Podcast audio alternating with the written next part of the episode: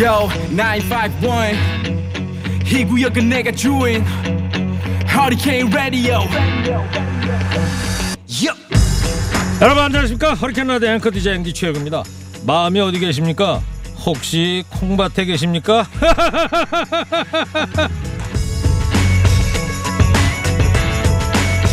마음이 콩밭에 가 있다는 말 사실은 비둘기한테서 나온 말입니다 워낙 콩을 좋아하는 비둘기는 하늘을 날아도 온통 콩 생각뿐 틈만 나면 콩밭으로 날아간다는데요 월요일이면 몸은 직장에 있어도 마음은 아직 콩밭에 계신 분들 많으시죠? 그러나 오늘은 그 마음 잠시 접어야겠습니다. 출근길 폭설 대란은 피했지만 아직 마음을 놓을 수 없는 그런 상황입니다.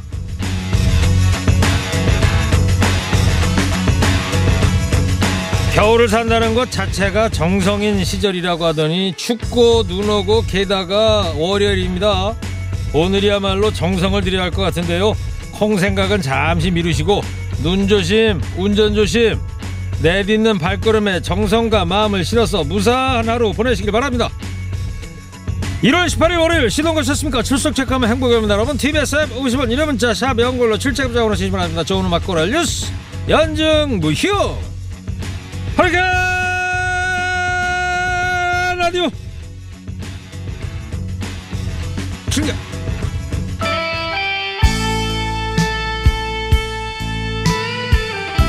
선거권을 김경래 PD의 첫 곡입니다. 김범용 겨울비는 내리고 커피 주문 받습니다. 어떻게요? 간단합니다. 샵 0951 50원 유료 문자로 신청하시면 됩니다. 커피 많습니다. 얼른 얼른 신청하세요.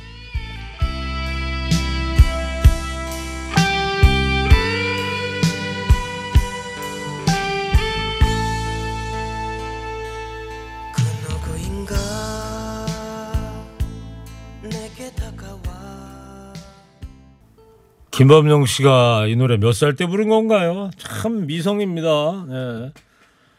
노래 좀 하네요. 오늘 저 새싹 문자들을 많이 보내주고 계십니다. 그동안 듣고 계시기만 하다가 처음으로 문자 보내시는 분들인데요. 새싹 문자 9005님 안녕하세요. 커피 좀 주세요. 네. 또 새싹 문자 0021님 남편하고요 쿠팡 배달하고 있어요. 따뜻하고 산미 가득한 커피가 고파요. 산미라는 말이 이제 따뜻하고 향기 있다 이런 뜻이죠. 산미 가득한 커피. 예, 좋습니다. 그 커피 보내드릴게요. 새싹 8329님 커피를 부르는 노래를 들려주시네요. 저도 커피 한 잔 주세요.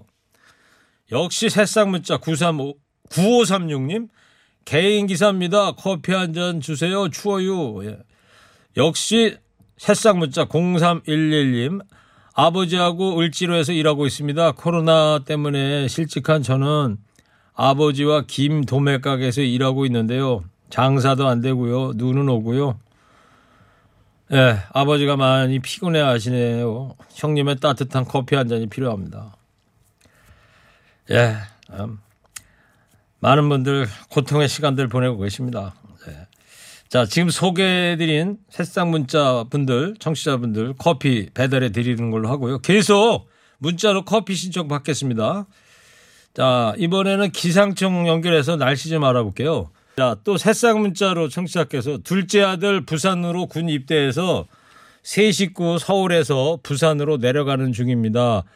둘째 아들 조재형 힘내라고 한번 불러주세요. 커피도 부탁드릴게요. 부산으로 입대해서 지금 아 부산 내려가시구나. 재영아 열심히 해. 다 대한민국 남자 다 아는 거니까 힘내고 자 커피 보내드릴게요. 성미경 물 안개 들으시고요. 허리케인 데스크 할게요.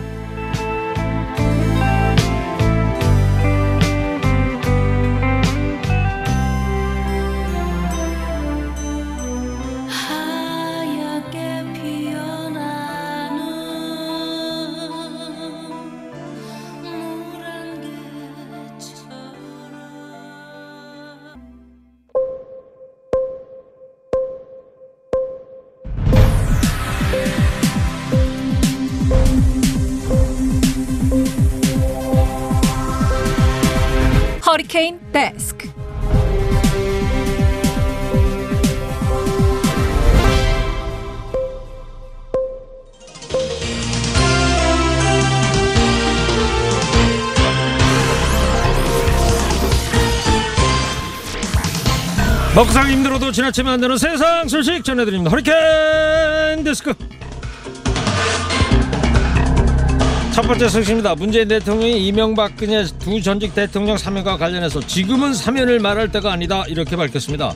문 대통령 오늘 오전 청와대에서 열린 신년 기자회견에서 법원도 사안의 중대성을 감안해서 엄하고 무거운 형벌을 선고했다. 그런데 그 선고가 끝나자마자 돌아서서 사면을 말하는 건 비록 사면이 대통령의 권한이긴 해도 대통령과 정치인들에게 그렇게 말할 수 있는 권리는 없다고 생각한다고 말했습니다. 또 과거의 잘못을 부정하고 재판 결과를 인정하지 않는 차원에서 사면을 요구하는 건 국민의 상식이 용납하지 않고 저 역시 받아들이기가 어렵다고 선을 그었습니다. 그렇죠. 사과도 반성도 없는데 용서와 사면이 웬 말입니까? 국민의 상식으로는 이해할 수 없습니다. 또 문 대통령은 추미애 법무장관과 윤석열 검찰총장 간 갈등에 대해서 오히려 우리나라 민주주의가 보다 건강하게 발전하고 있는 것이라 생각한다 이렇게 밝혔습니다. 법무부 장관과 검찰총장 또는 검찰 사이에 검찰 권력을 견제하기 위한 갈등이 때때로 생길 수 있으나 이런 부분은 민주주의의 일반적인 과정으로 이해할 필요가 있다고 말씀드린다 이렇게 말했습니다. 다만 법무부 장관과 검찰총장이 마치 개인적인 감정 싸움처럼 비쳤던 부분에 대해서는 분명히 반성할 점도 있다고 생각한다고 덧붙였습니다. 온라인과 오프라인 병행 방식으로 진행된 신년 기자회견에서 문재인 대통령은 약 2시간 동안 전직 대통령의 사면, 부동산 정책, 법무부와 검찰 갈등에 대한 입장을 밝혔는데요. 또 어떤 이야기들이 있었는지 잠시 후에 무거운 녀석들에서 더 자세히 살펴보겠습니다. 다음 소식입니다. 오늘 0시 기준 코로나19 신규 확진자 수가 전날보다 131명 줄어든 389명을 기록했습니다. 신규 확진자가 400명 아래로 떨어진 것은 지난해 11월 25일 이후 54일 만입니다. 또 오늘부터 수도권의 헬스장, 노래 연습장, 학원 등이 다시 문을 열고 카페에서도 커피 등을 마실 수 있게 됐죠. 다만 현행 사회적 거리두기 수도권 2.5단계, 비수도권 2단계와 5인 이상 사적 모임 금지는 그대로 유지가 됩니다. 한편 대구, 경주시가 중대본과 협의 없이 다중이용시설의 영업시간을 정부 안보다 2시간 늘려 11시까지 연장하기로 한 데 대해서 정세균 국무총리가 엄중히 경고했습니다. 이에 대구 경주시는 영업 연장 발표 하루 만에 영업 연장 방침을 철회했습니다. 신규 확진자 규모가 많이 떨어졌다고는 하지만 방심할 경우에 언제든 다시 늘어날 수 있는 상황 다 알지 않습니까? 어딘들 누군들 어렵지 않겠습니까? 그러나 지금은 방역 당국과 지자체가 협력해서 방역의 둑을 높이 쌓아야 할 때죠. 그것만이 이 힘든 시기를 빨리 통과하는 길입니다. 오늘 서울 등 수도권에선 다행히 우려했던 출근길 대란은 없었습니다. 그러나 잘못된 기상청 예보, 안전문자 등으로 시민은 물론 공무원들도 피로감을 호소하고 있는데요. 오늘 오전 10시 기준 수도권, 강원 영서, 강원 산지, 충청권, 전라권, 경상 내륙엔 대설특보가 발효 중이었습니다. 하지만 서울의 경우 오전 10시까지 0.9cm, 인천 0.8, 수원 3.5cm 수준의 눈이 내렸습니다. 기상청은 밤사이 남서풍이 약해져 눈구름대가 경기 남부와 충청, 전라 지역으로 유입된 것으로 분석이 된다. 서울에 미친 영향은 적었다. 이렇게 분석했습니다. 한편 서울시는 출퇴근길 대란을 막고자 어제부터 대대적인 제설 작업에 돌입했죠. 8천여 명의 인력과 천여 대의 제설 차량이 제설 작업에 투입됐고 지하철과 시내버스 등 출근 시간대 집중 배차 시간을 연장했는데요. 기상청이 오보를 내놓으면서 시민의 불편함에 더해 공무원들의 피로감까지 더해졌습니다. 출근길 걱정에 잠을 설친 시민 어젯밤부터 긴장하고 대기한 공무원들 막상 눈이 오지 않아서 허탈감이 컸을 텐데요 그래도 대비가 덜한 것보다 과한 게 낫지 않겠습니까? 눈 내리는 거 하늘에서 정하는 일이죠. 기상청도 참 난감할 때가 많을 텐데요. 큰 눈이 오지 않아서 정말 다행이다. 이렇게 격려를 보내봅니다. 국내 1위 전자상거래 업체인 쿠팡의 배송 직원이 월담을 하다가 피소되는 사건이 발생했습니다. 광주 남구에서 파란색 유니폼을 입은 쿠팡 배송 직원이 여성 고객의 집 담을 넘다가 현장에서 적발돼 경찰이 수사에 나섰는데요. 쿠팡 측은 무단 침입을 인정하고 해당 직원에 대한 징계위원회 회부를 검토 중이라고 밝혔습니다. 다만 길을 잘 몰라 담을 넘은 것일 뿐 다른 의도를 가지고 침입한 것은 아니다 라는 입장을 전했습니다. 또 쿠팡은 지난 주말 배송 직원들에게 메시지를 보내 배송을 위해 직접 담을 넘는 행위, 담 너머로 상품을 던지는 행위, 고객의 요청에 따라 집안에 진입하는 행위를 금지한다고 알렸습니다. 이유가 어찌됐든 남의 집 담을 넘는 건 변명의 여지가 없죠. 다만 기사님들 전화 좀 잘 받아주세요. 연락 안 돼서 문 앞에 놓고 갔다가 택배 분실되면 또 기사님 탓할 거 아닙니까?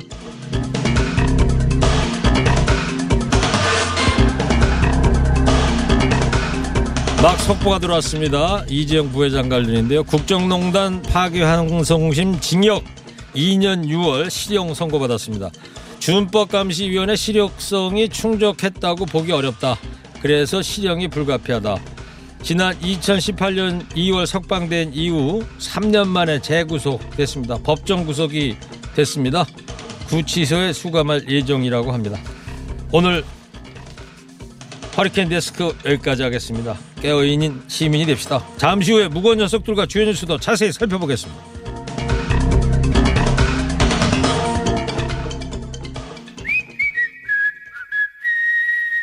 류지광 캬발레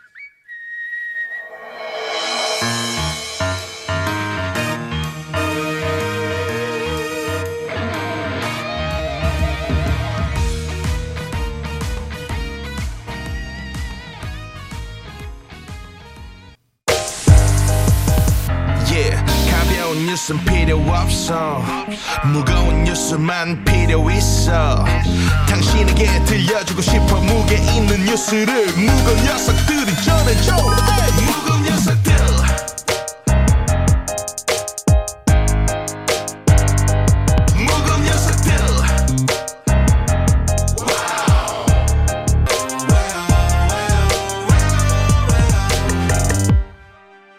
무거운 녀석들. 가벼운 뉴스 가라. 무게 있는 뉴스만 골라서 전해드립니다 무거운 녀석들! 무거운 뉴스 전해줄 분들입니다 뚱커벨 인사이트의 배종찬 소장입니다 힘내십시오.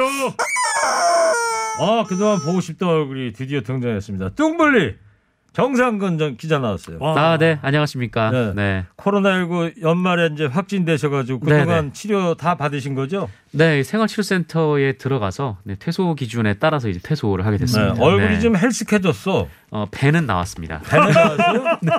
좀 당이 좀 떨어질 것 같은데 사탕 네네. 좀 일단 두 개 드리고. 아이고, 이거, 네, 이거라도. 좀 드시고. 네, 아, 감사합니다. 감사합니다. 네. 뭐가 제일 힘들었어요? 어, 뭐 다른 것보다 뭐 저 때문에 이제 자가 격리 한 분도 계시고, 음. 네, 좀 그러다 보니까 좀 그게 네, 좀 마음이 좀 무겁더라고요. 네. 네. 알겠습니다. 앞으로 좀 영양 보충하셔야 되니까 뭐를 네. 해야 돼? 좌고 우면 좀 해야 돼요. 네, 그래서 오자마자 이제 네. 네. 좌측에 고기, 오른쪽에 냉면. 항상 근처에 이제 고기를 두고 네, 생활을 했습니다. 알겠습니다. 자, 코너 끝에 방송만 잘 듣고 계시면 금세 맞힐 수 있는 무게 있는 퀴즈도 드릴 겁니다. 커피 쿠폰도 준비되어 있고요.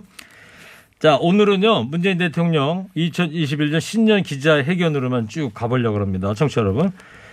자, 배 수장님. 네. 오늘 비대면 회견이었어요. 사상 처음으로 있었던 거 아니에요? 집권 5년차 문재인 대통령 국정 계획을 기자회견으로 밝히는 자리였는데요. 사상 첫 비대면이었습니다. 지난해는 대면으로 이루어졌을 거예요. 코로나 국면이 또 본격화되기 이전이었기 때문에 오늘은 어, 춘추관에서 20명, 네, 현장에 이제 20명의 기자가 있었고 온라인상으로 온라인으로 비대면 연결이 100명, 네. 사전 질문 없이 각본 없는 드라마였습니다. 즉석 질의응답이 이루어졌는데 방역 사회 분야, 정치 경제 분야, 외교 안보 분야로 정만호 국정 아, 국민소통수석이 나눈다고 했는데 실제로 나누어지진 않았습니다. 그만큼 먼저 묻고 싶고 먼저 대통령의 대답을 듣고 싶은 현안들이 있었기 네. 때문에 구분은 잘 되진 않았습니다. 네, 맨 처음에 대통령께서 이제 질문한 기자를 선정했잖아요. 네네. 뭐 기자단 간사다 그러면서 근데 좀 질문이 장황하더라고요. 네. 좀 간결하게 좀 해줘야 되는데 배 소장님이 청와대 출입 기자들한테 네. 질문 좀 간결하게 해달라고 준비 좀 해주세요. 아, 그래서 답답해가지고 저도 이제 이게 질문은 간결하게 답변은 길게 이게 이제 대통령 기자회견의 정석인데 우리 정상훈 기자께서도 뭐 한때 한때 지금도 날리고 있지만 날리 날리는 기자거든요. 근데 좀 길어서 좀 안타깝더라고요. 네, 그렇습니다. 자, 일단 전체적인 얘기는 들어봤고요. 이 얘기부터 해보려고 합니다. 네. 어, 정치권이 뜨거운 감자인데 이명박 박근혜 전 대통령에 대해 사면에 대해서 이제 대통령이 질문을 받고 답을 했는데 일단 대통령의 육성 잠깐 먼저 들어보겠습니다.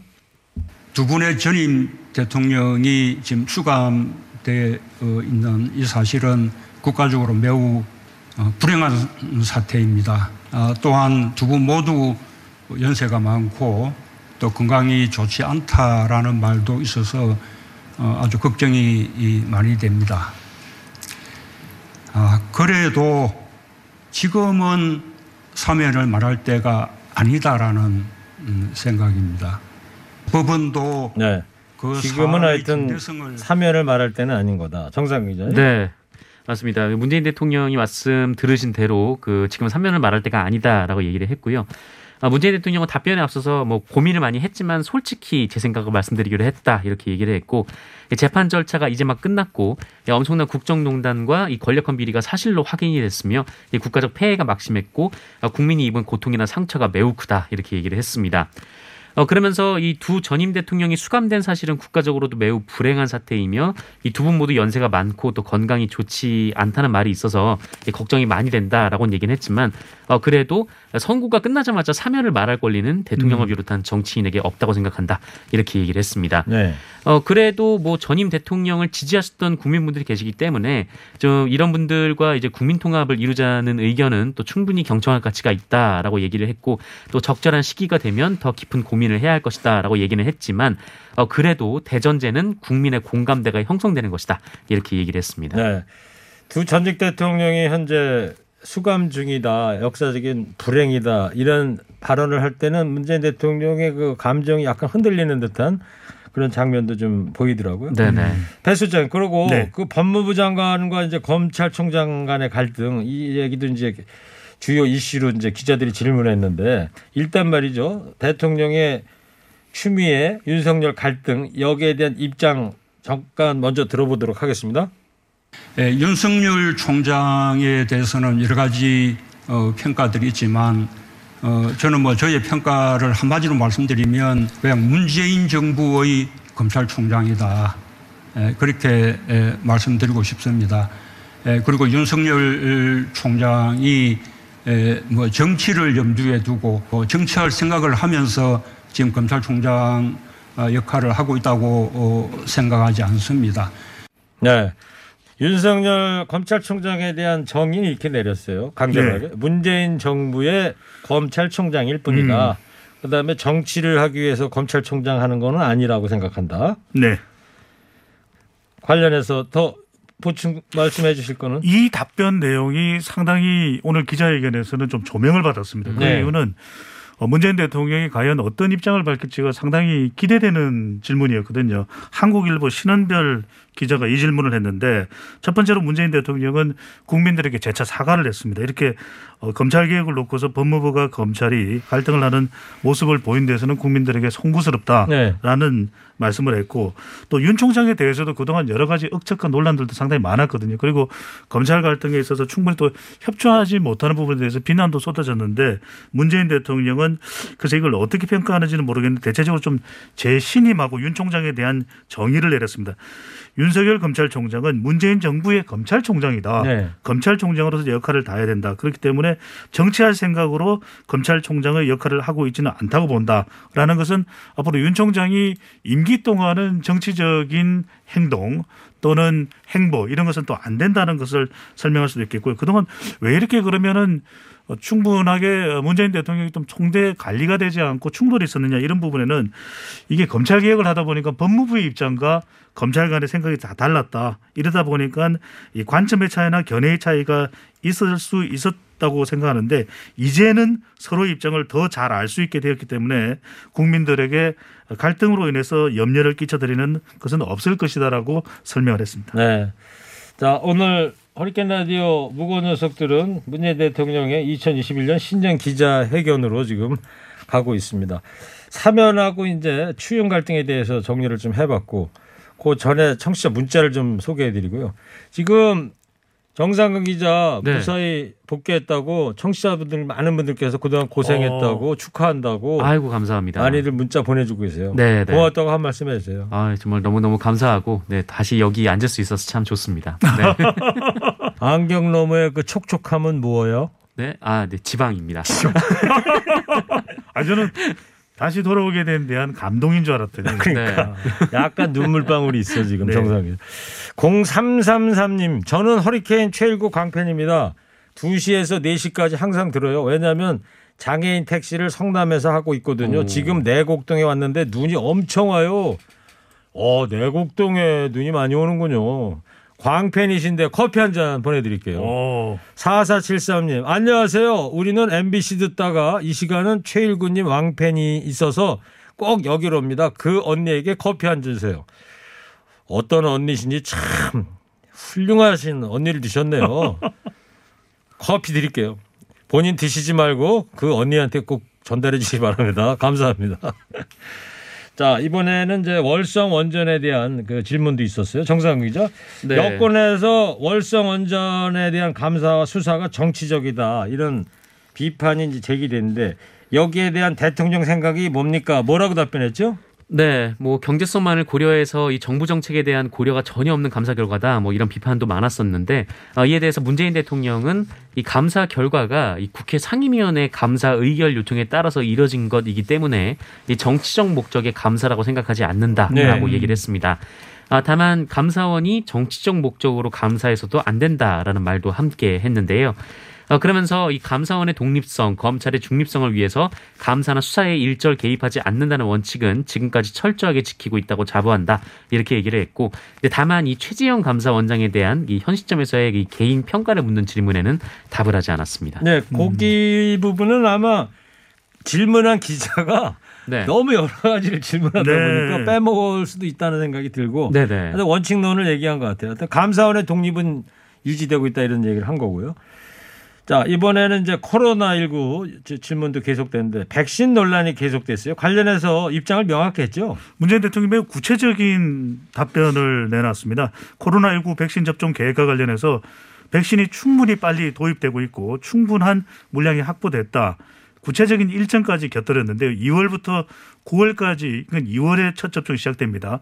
9월까지 접종이 필요한 국민들의 1차 접종을 다 마칠 계획이다. 그쯤이면은 대체로 집단 면역이 형성되리라고 생각한다. 집단 면역. 네. 음. 중요하죠. 집단, 집단 면역. 면역이 중요합니다. 어, 밑줄 몇 개 쳐야 돼요. 밑줄 어 생각 안 하고 왔구나. 5,500만 개.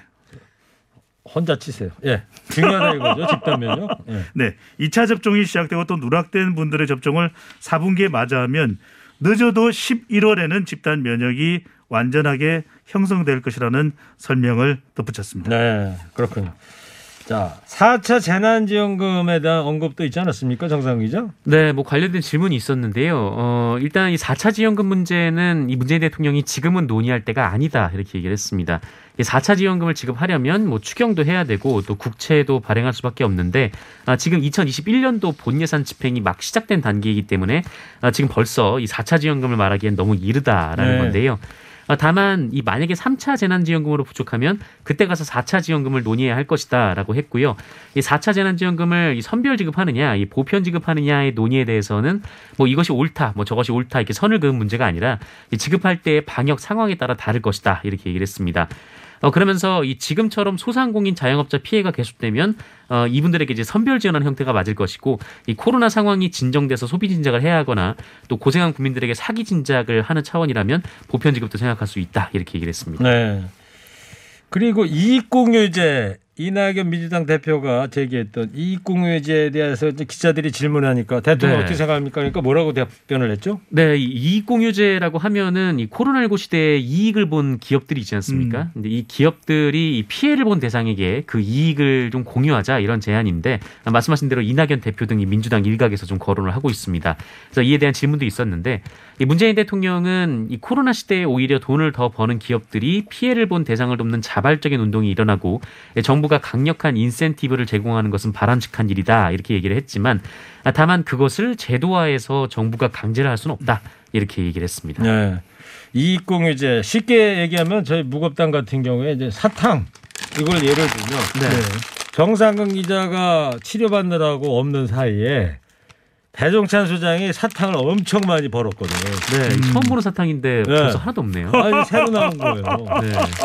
그거 다 가져갔어 배 소장이. 그럴 때 배 소장이 정상근 기자하고 사탕을 좀 나눠주는. 네, 네. 아니, 그게 바로 이익공유제지. 그래서- 그래서 별거 아니에요. 대부분을 안 먹고 지금 제가 두고 있습니다. 가지고 어디 있습니다. 있어요? 아니 가방이에요. 그걸- 어디 있어? 가방을 안 갖고 들어왔 아니 가방 가방. 그러니까 그- 가방 밖에 있는 가방에 네네. 있다고요? 정상 기자에게 반 이상 전달하겠습니다. 네. 그게 바로 이익공유제다. 사탕공유제. 너무 좋네요. 네. Would you like candy? 네? Would you like candy? Oh yes. 자. 그 정상 기자, 그 네. 지난주 신전사 사과에 이어서 부동산 대책에 대해서도 입장을 밝혔어요. 네, 이 대통령은 일단 이 부동산 투기 억제에 역점을 두었지만 결국 부동산 안정화에는 성공하지 못했다라면서 이 부동산 정책 실패를 다시 한번 시인을 했습니다. 어, 그러면서 그 우리 정부에서 과거 정부에 비해 보다 많은 주택 공급을 늘렸다라며 어, 그렇기 때문에 부동산 투기를 잘 차단하면 이 충분한 공급이 될 것이다 이런 판단을 했었지만 뭐 시중의 유동성이 풍부해지고 또 부동산 시장으로 자금이 몰리는 상황인데다가 또 우리나라 인구가 감소했음에도 세대는 61만 세대가 늘었다 이렇게 네. 진단을 했습니다. 어, 그래서 앞으로는 이 정부가 기존 투기를 억제하는 기조를 그대로 유지하면서 이 부동산 공급에 있어서는 특단의 대책을 마련하라고 한다. 이렇게 얘기를 했고요. 네. 아, 그 대책은 국토부가 방안을 만들고 어, 신임 이제 변창흠 장관이 설 전에 발표할 계획이다. 이렇게 네. 밝혔습니다. 그랬어요. 네. 네. 어, 오늘 설명이 좋네요. 그동안 좌고우면하면서 네. 몸보신도 좀 많이 하고 그래요. 오랜만에 복귀했는데 전혀 공백감이 안 느껴져. 어. 네. Would you like candy 상근? Thank you. Thank you. 네. 어. Two more. 아이고. 네. 아이고, 오늘 많이 주시네요. 아니 최일구 행디도 영어로 기자회견 가능하실 것 같은데요. 자 마지막으로요, 배 소장님. 예. 네. 남북 대화와 북미 대화는 어떻게 구상을 했죠?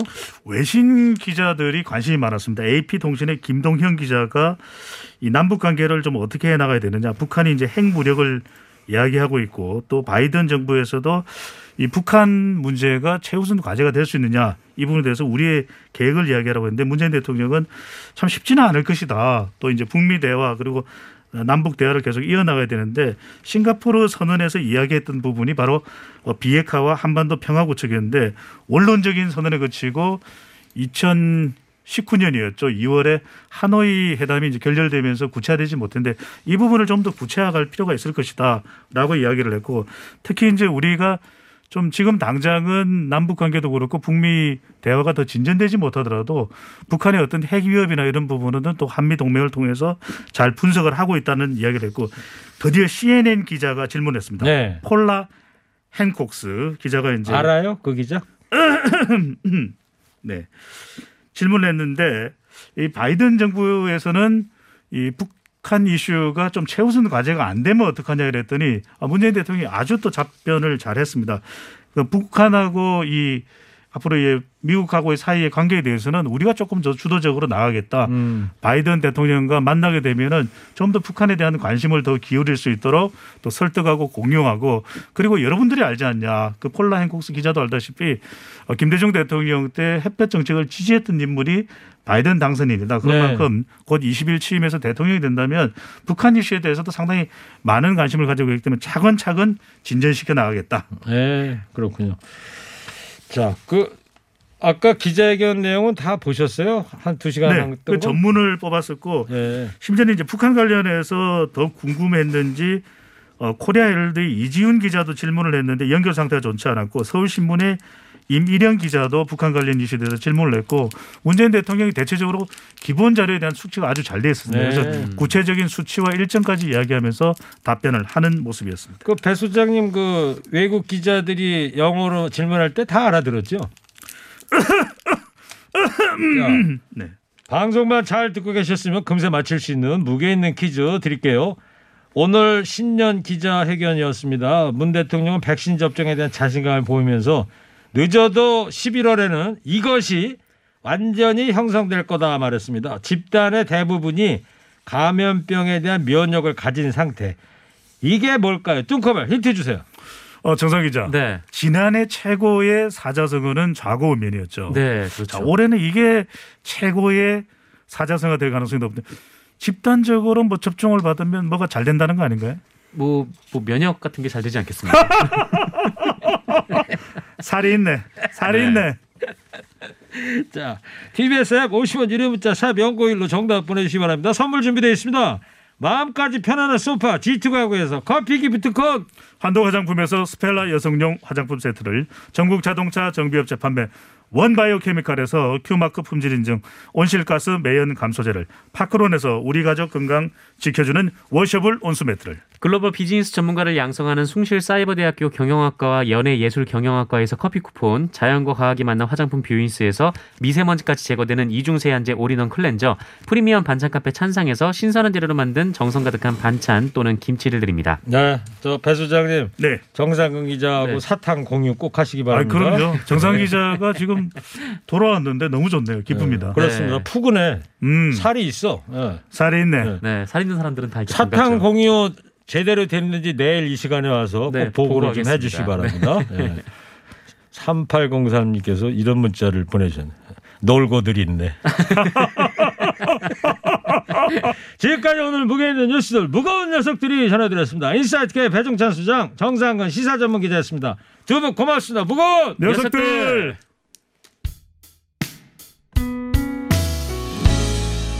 4974님께서 신청곡을 보내셨네요. 밀로망스의 선물. 배수장 밀로망스 알아요? 미리면 먹는 거 아닌가요? 아 밀로망스가 아니고 멜로망스입니다. 멜로망스. 아 뭐예요? 멜로망스의 선물입니다. 그렇게 너의 눈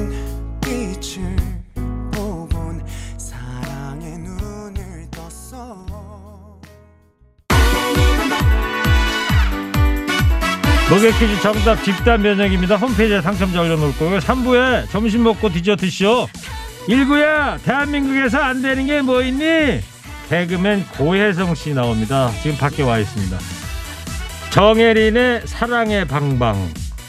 아마 신정 기자회견에서 부동산 문제 나와서 김경래 PD가 이 노래를 트는 것 같은데 부동산 문제 하면 인생 모인이도 있는데요. 네. 채널 고정해 주세요.